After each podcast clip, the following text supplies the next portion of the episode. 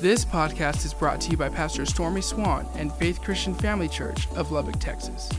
For more information, please visit faithchurchlubbock.com.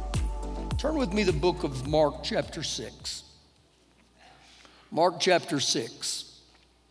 Now, we've been talking about faith, and we're going on faith a little more, but um, several weeks ago, I, I, I began to look at some words in the Bible that really, really intrigued me.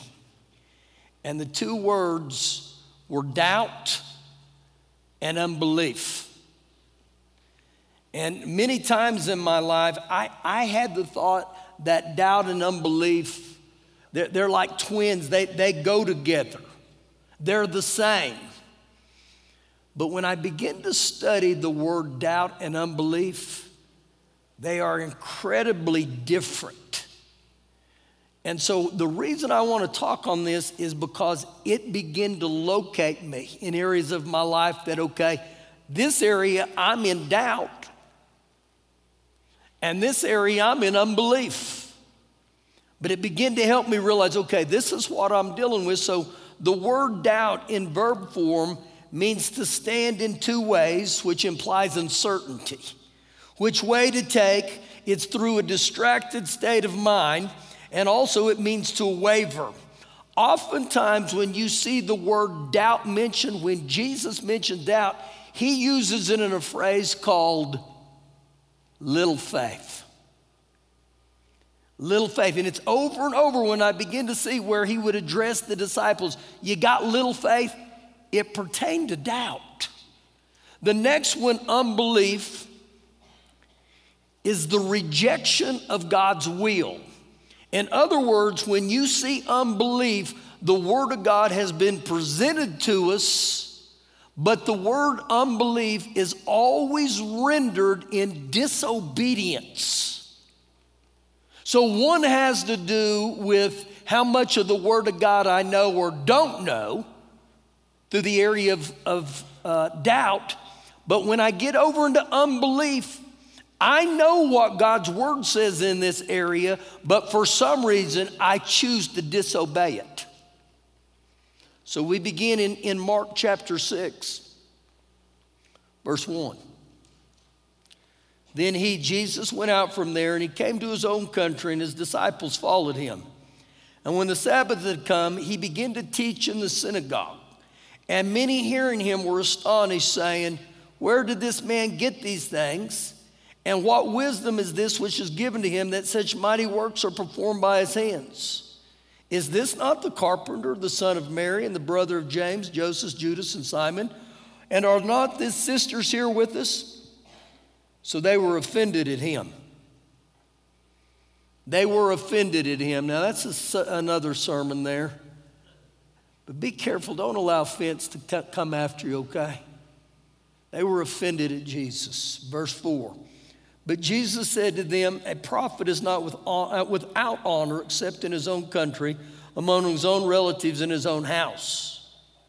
Now, he, the Lord Jesus, he could not do mighty work there except that he laid his hands on a few sick people and he healed them. Now, it's always an interesting statement in verse 5 when it says, He could do no mighty work. Now, there's a huge difference between couldn't and wouldn't. And so, a lot of times we look at it and think he wouldn't do it, but in other words, he didn't say he wouldn't, it said he couldn't. So, when I see the word couldn't, that tells me there's something that's coming against the Lord Jesus to keep him from being able to do what he wanted to do. Because in that same verse, if you notice, it said he laid his hands on a few sick people and he healed them. Just a few. But then he says he could not do what he desired to do. So his desire was to heal everybody, but he said he couldn't. Verse 6. And he marveled because of their unbelief. Now remember, we said unbelief is always rendered in disobedience. So when he said he marveled at their unbelief, then he went about the villages and circuit teaching. So when I begin to look at that, he marveled at their unbelief. I go back and you think what we heard just started about on that day in the synagogue, he began to teach them the Word of God. They heard the Word of God that day. And then as it went on, it said they were offended at him, but yet he was able to heal a few sick folk. So, in, in my mind, these people, they understood what Jesus wanted to do, but because of unbelief or disobedience, they wouldn't allow him to do it. Now, it's interesting there. Turn with me to just for one verse to the book of Hebrews, chapter 4. Hebrews, chapter 4. Verse 6. And I, know I'm, I'm, digging right into the middle of a, of a passage here, but there's some words in this verse that I saw. Since therefore it, and the it here is a promise, it's a promise of God.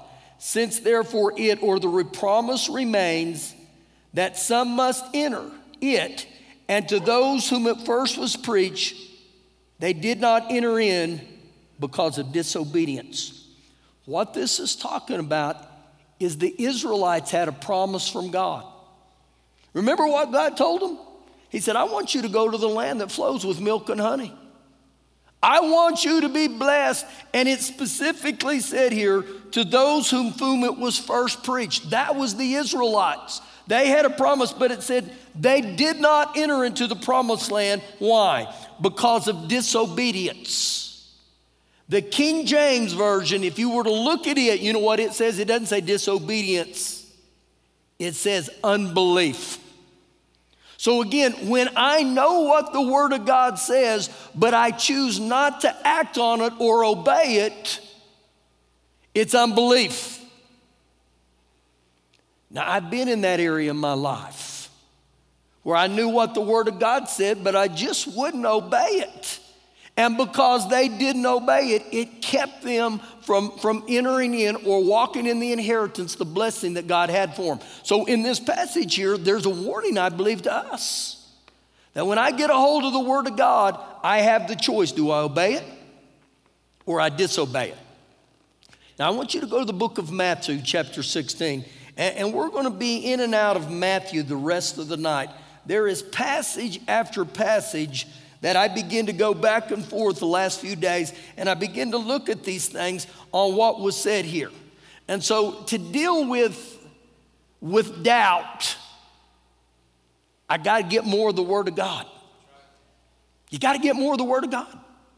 You've heard me say this feed your faith, and it'll starve your doubts. But when it comes to unbelief, I've got to get to a place where I say, okay, I see what the Word of God says, and I'm going to step out and obey it.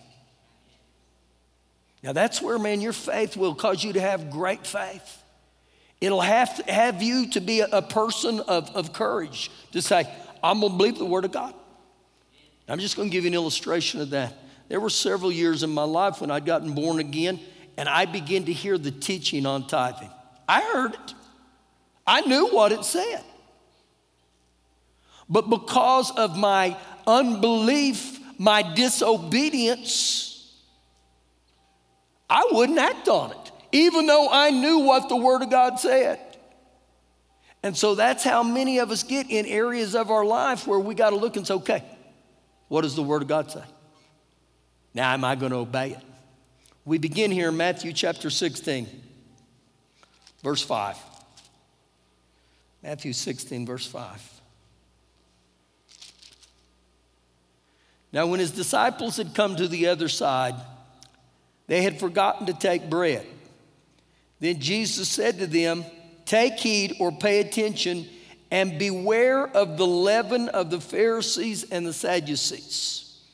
Now, when he says the word leaven there, that word leaven can be referenced also as yeast, but Jesus wasn't talking about physical bread, physical uh, yeast. That's what he wasn't, he wasn't insinuating that at all. The leaven he was talking about was the false doctrine that, that the Pharisees would teach. And what ultimately happened with the Pharisees and the Sadducees, they rejected Jesus and they wouldn't believe in the supernatural.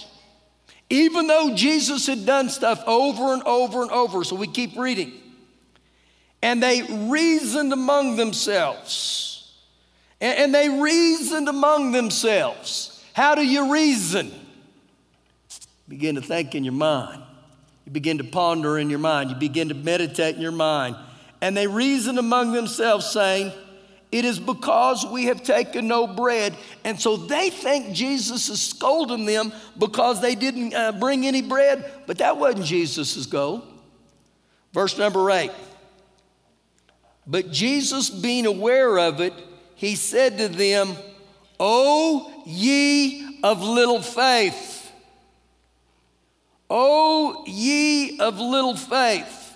And so remember, I said earlier that when you would see that phrase, O ye of little faith, it had to do with the Word of God.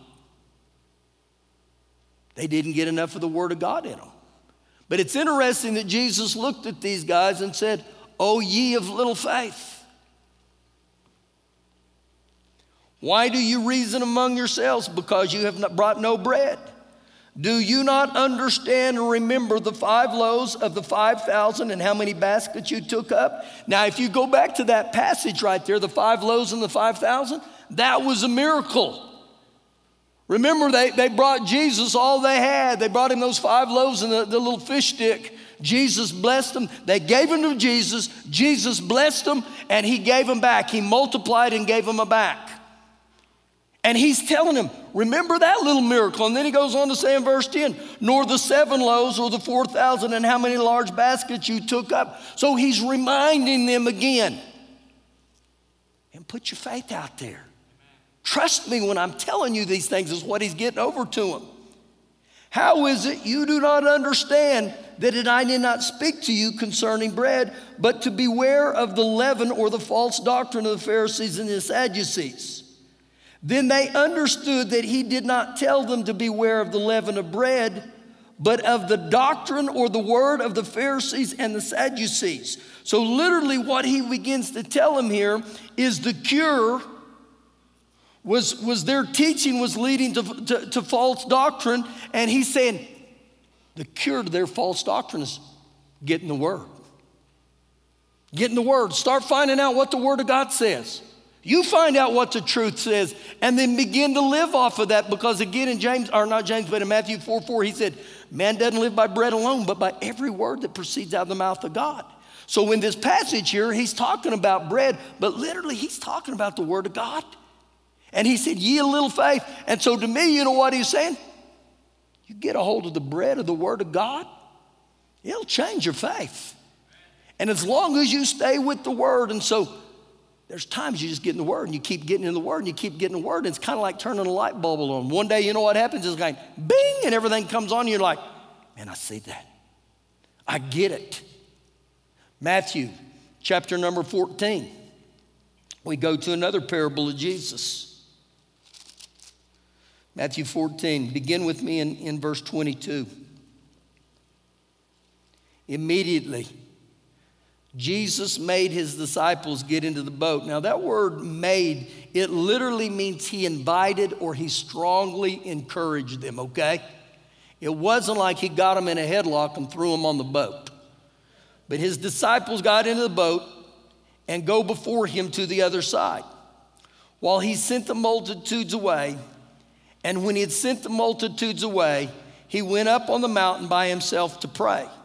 Now, when evening came, he was alone there, but the boat was now in the middle of the sea, tossed by the waves, for the wind was contrary. Now, in the fourth watch of the night, which is between 3 and 6 a.m., Jesus went to them walking on the sea. And when his disciples saw him walking on the sea, they were troubled, saying, It is a ghost, and they cried out for fear. Every time I read that passage, I put myself in the boat. And so let's put you and me in the boat together tonight. Now, I believe right here, they're on the Sea of Galilee, which is incredible. A month ago, I'd been on the Sea of Galilee. It's huge. It's huge. I mean, there are places for, for them to go from side to side. It was huge. But let's just say tonight we're out on the Sea of the Galilee and, and the winds start rocking and it's getting a little boisterous and it's, it's rocking and rolling in there. And all of a sudden, we look out beside the boat just like they were, and, they were troubled, saying, It's a ghost, and they cried out for fear. Now, let me ask you something right now. If we were all down at Lake Alan Henry on a boat, and someone comes strolling up walking on the water, what do you think we would do? I mean, oftentimes people say, man, I don't know why the disciples did that. I realize why they did that. I don't know, but I've never seen anybody walking on the water. So again, when I look at this, I think, no wonder why they cried out. They freaked out like, what is going on? And so it says they cried out with fear, for fear.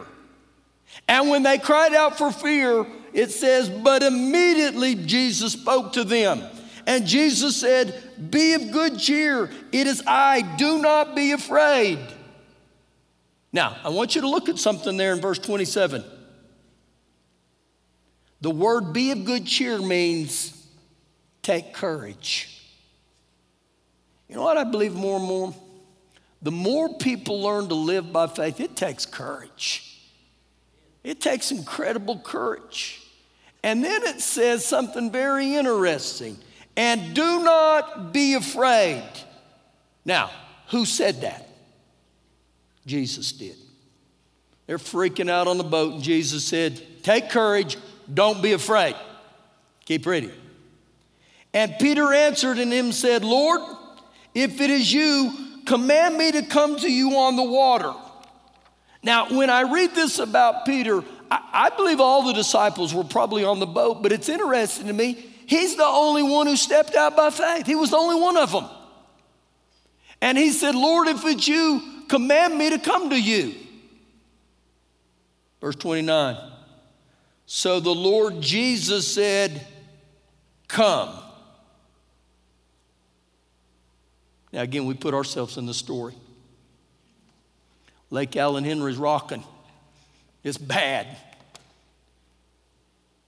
And Jesus said, Come. Get out of the boat. Now, here's what I believe really happened.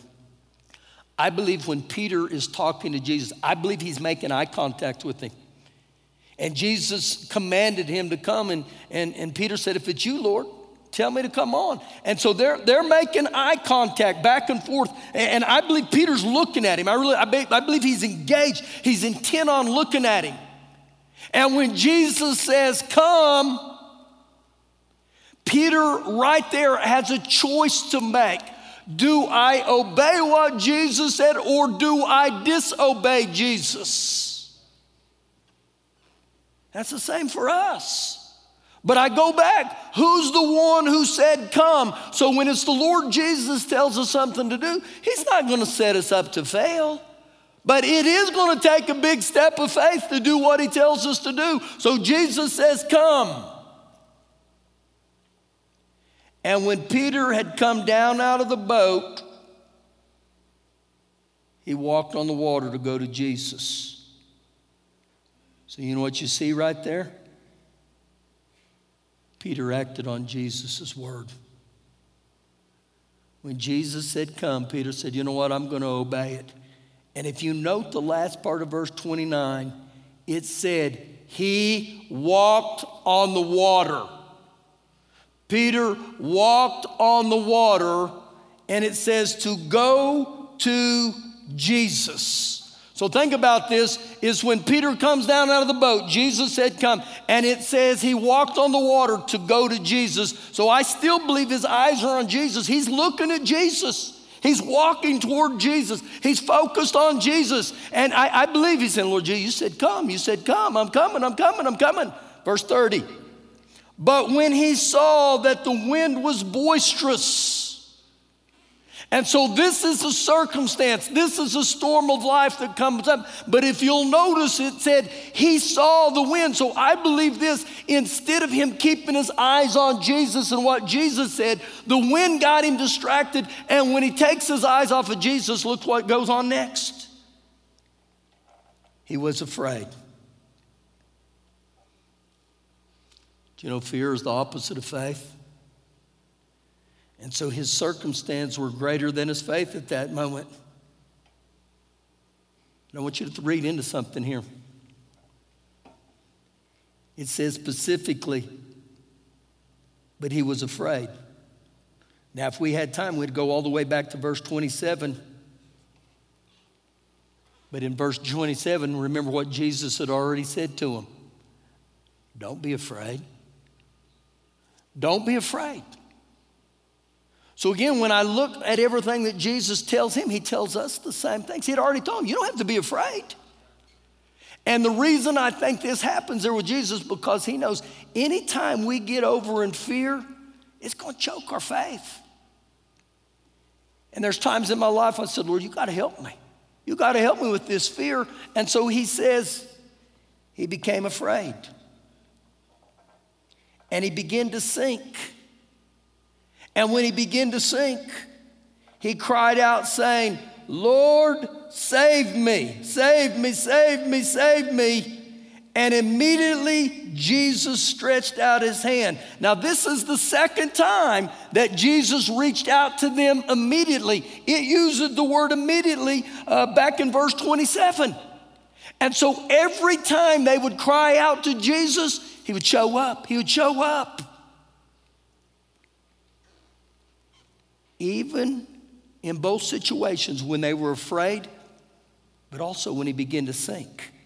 Jesus not going to let you sink. God, he's not going to let you go under. And so he goes on to say, immediately Jesus stretched out and caught him, and he said to him, O ye of little faith. A product of doubt. And so, literally, again, when he said, Oh, ye of little faith, you know what I believe this happened off of was because Jesus had said to him, Come on. And doubt is always rendered in ways we don't want it. So again, it was in unbelief here or in, in doubt. So he goes on to say and Immediately Jesus stretched and caught him and said to him, Oh, ye of little faith, why did you doubt? Now I can read this passage and I can read this passage.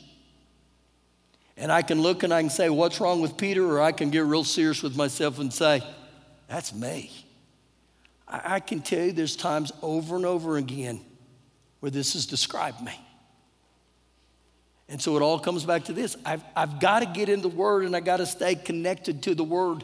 A great reference for that that'll help you is in Ephesians chapter 6, verse 14. It says to gird up your waist with the belt of truth. And I believe that when life starts trying to squeeze you and life seems like the winds are blowing and knocking you around, it's time to gird up your waist with that truth. It's, it's Ephesians 6:14. It's part of our armor. And so literally in this situation, I, I believe if, if, if Peter in that situation would have just girded up and said, this is what the word of God said. But I can put Peter in there or I can put myself in there. Now, I like to say this story this way when Jesus is uh, uh, out there in the water and all that's happened, and, and he tells Peter, Come on and walk on the water. I believe all the other disciples were probably sitting in there saying, P, you don't, people don't walk on the water. You're crazy. But I like to call Peter a wet water walker. I would rather be a wet water walker than a dry boat setter. You know what that means? At least he got out of the boat and you saw where it said he did walk, but he sunk. I would rather get out and put my faith out there where at least I'm trying to do something because when you sit in the boat, it's easier just to complain and bellyache and tell everybody else why, why, why God won't do things. But man, when you start getting out of the boat and saying, All right, all right, I'm gonna walk on the water with your help, Lord Jesus, something begins to change. One last passage tonight, Matthew chapter 17. Matthew 17. So again, I begin to analyze this in my life.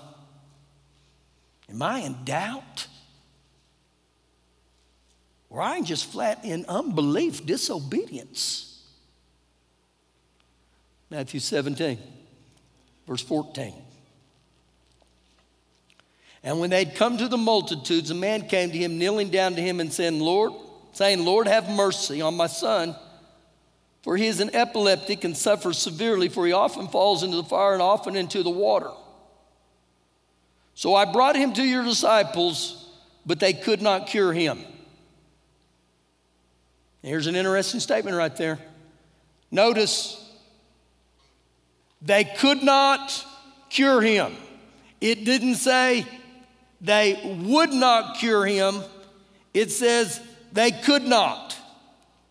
Now, the reason that's significant, because again, a minute ago when we read that one, the reason Jesus couldn't do anything, it said, was because of their unbelief. So, in this situation, is the reason the disciples couldn't heal that kid was because of their unbelief, which again is rendered disobedience. And I believe it is because they had been around Jesus over and over, and Jesus had told them, boys, it's in my name. You lay hands on them in my name, and I'll operate through them.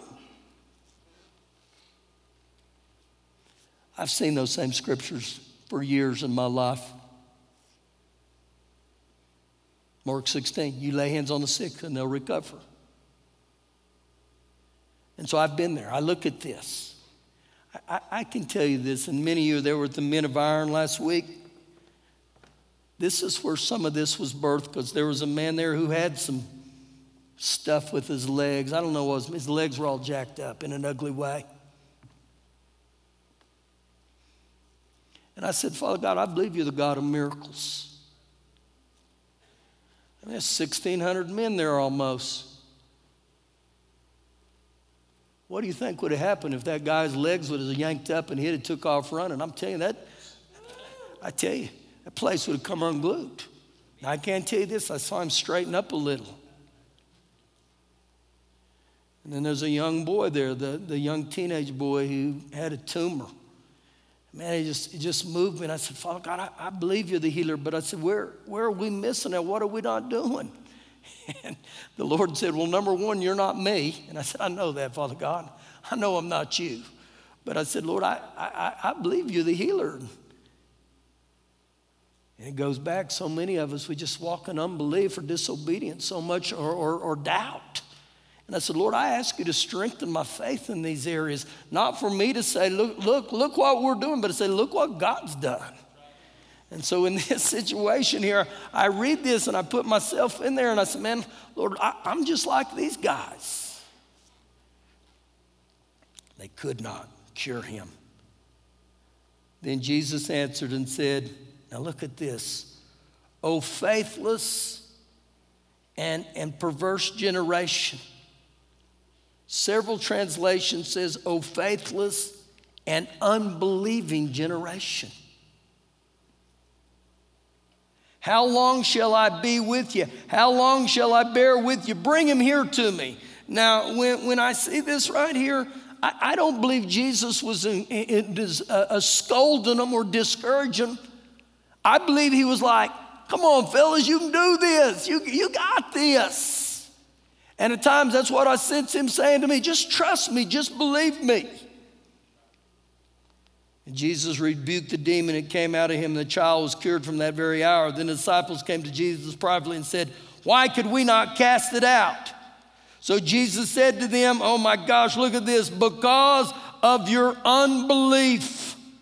Because of your unbelief, your disobedience. And I believe when he said it is that you didn't trust that when you laid hands on in my name, you disobeyed. You wouldn't step out there by faith.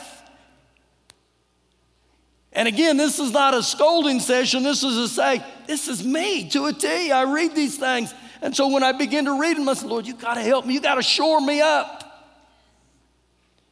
And so, man, I start digging in the Word. And I start meditating on the things that Jesus did. And remember, the Lord Jesus said this the things that I do, you'll do also you'll do also in His name. And so when I look at all this here, I see whether it's doubt or unbelief, they hinder us from walking in what God desires us to have. And so I believe if the Lord Jesus was here tonight, he would say, Get in the Word. Get in the Word. Feed your faith and starve your eyes. Get in the Word. Stay in the Word. Stay in the Word. Stay in the Word. Stay in the Word. Eat my Word. And then when he said, When you know the Word, this is in the book of James, chapter 1, be a doer of the Word, not a hearer only. And I got to step out and I got to begin to obey what the Word of God says. And so this was, this was my homework assignment right here. Man, I've been diving back into the word and there's, and I've been studying and said, okay, Lord, I welcome your help. I welcome you to strengthen my faith. And I believe that's the same one with us. So again, when you go through this thing called life and, and you sense doubt, that's wavering. That means you don't have enough of the word in you. Get in the word. Get in the word and God will get in you. But when I get in that area of unbelief, it's because I've, I've known what to do. I've just flat out disobeyed him. And so this should help us in the area of faith to say, this is where I'm at. So this is a great locator right here. It located me in two areas. So I encourage you to start getting in the Word. And then ask God, say, Father God, grace me to obey you.